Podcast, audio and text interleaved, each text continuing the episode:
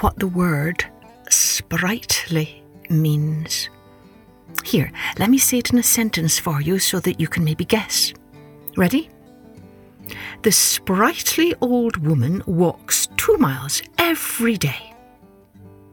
Yes, sprightly means full of life and vigour and energy. Do you know anyone that you would call sprightly? Hello, everyone. I'm Kathleen Pelley. Welcome to Journey with Story. Today's episode is an old Celtic tale called The Sprightly Tailor. So, a tailor is someone who stitches clothes with needle and thread, and this sprightly tailor is full of life and energy.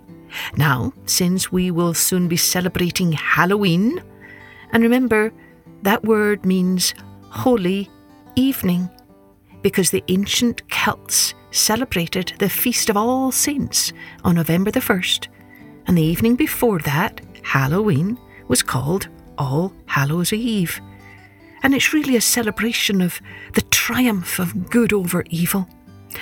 And this story, The Sprightly Tailor, is definitely a good Halloween tale, but it is a little spooky. So, mums and dads, if you have very, very little ones, you might want to skip this episode and choose another instead.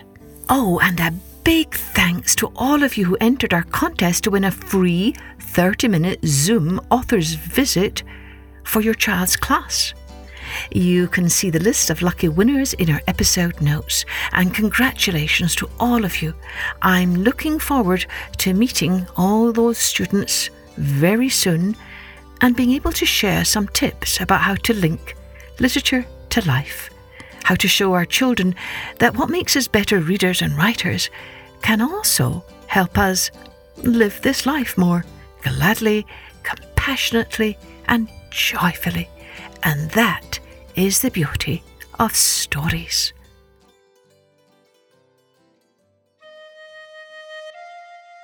Let's take a journey with the sprightly tailor. Long ago in Scotland, a wealthy laird by the name of MacDonald hired a sprightly tailor to come to his castle and make him a special pair of trews. Now, in olden times, those trews consisted of a vest and trousers, all sewn together in one piece and decorated with fringes. They were very popular with the gentlemen back then because they were comfortable to wear whether you were out walking across the wind swept moors or whether you were dancing a fling at the village ceilidh. A ceilidh is just a Celtic word for party.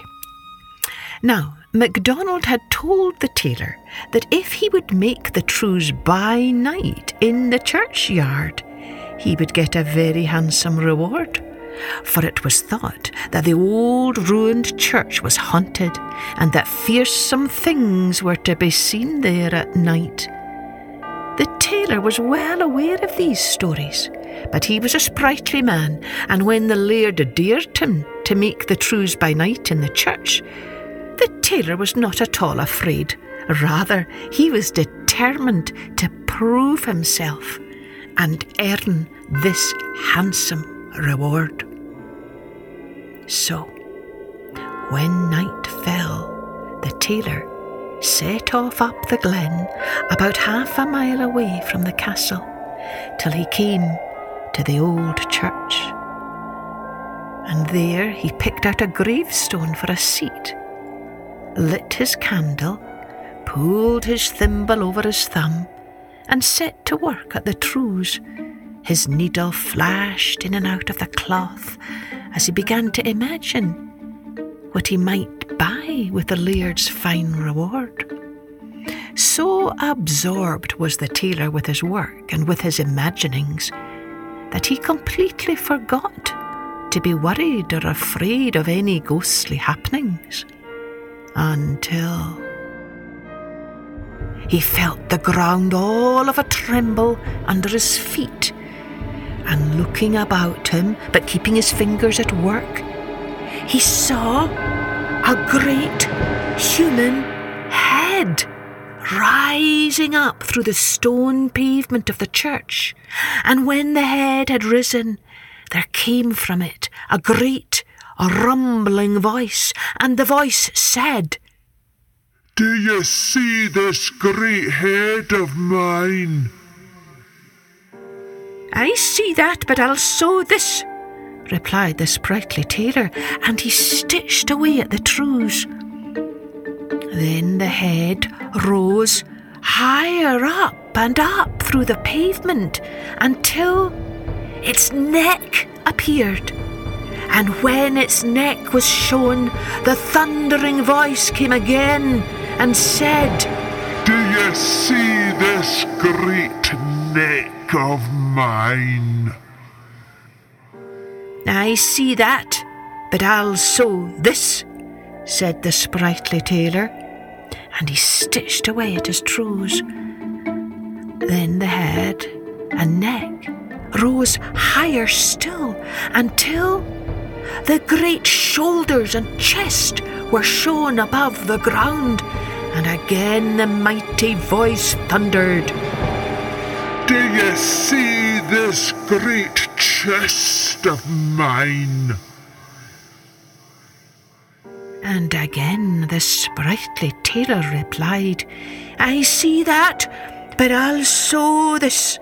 And he stitched away at his trews, and still the creature kept rising through the pavement until it shook a great pair of arms in the tailor's face and said, Do you see these great arms of mine? I see those, but I'll sew this, answered the tailor, and he stitched hard at his trews, for he knew he had no time to lose. The sprightly tailor was making long stitches now when he saw the creature gradually rising and rising through the floor until it lifted out a great leg and stamping with it upon the pavement, it said in a roaring voice, Do you see this great leg of mine? Aye, aye, aye, I see that, but I'll sew this, cried the tailor. And his fingers flew with the needle, and he took such long stitches that he was nearly finished now with the trews when the creature began to drag up its other leg. But before it could pull the leg out of the pavement, the sprightly tailor finished his task, and blowing out his candle, and springing from off his gravestone, he buckled up and ran out of the church with the trews under his arm.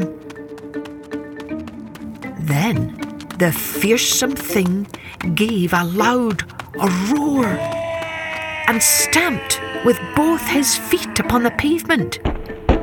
And out of the church he went, chasing after the sprightly tailor. Down the glen they ran, faster than the stream when the flood rides it. But the tailor had got a head start, and he had a nimble pair of legs, and he had no intention of losing out on the laird's reward now. So, though the thing roared at him to stop, the sprightly tailor was not the man to be scared off by this monster. He clutched his trews tight and he raced like the wind until he reached the laird's castle. No sooner had he slipped inside and clanged the gate shut behind him than the awful thing appeared right behind him. With a roar of rage, it banged the wall above the gate, leaving its mark of five great fingers before it disappeared in a puff of grey mist.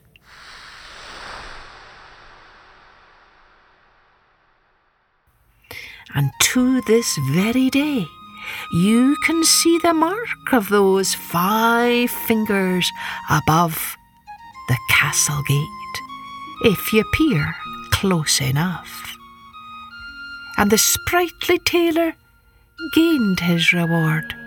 MacDonald paid him handsomely for the trews and if he ever noticed that a few of the stitches were somewhat on the long side, well, he never said a word. After all, the sprightly tailor had proved himself to be as brave as he was sprightly.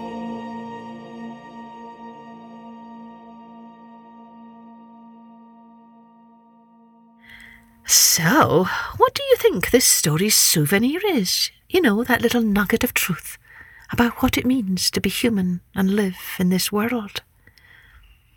Yes, I think it could be something to do with the fact that being sprightly, full of life and energy, can come in very useful at times, especially when you have to outrun something scary.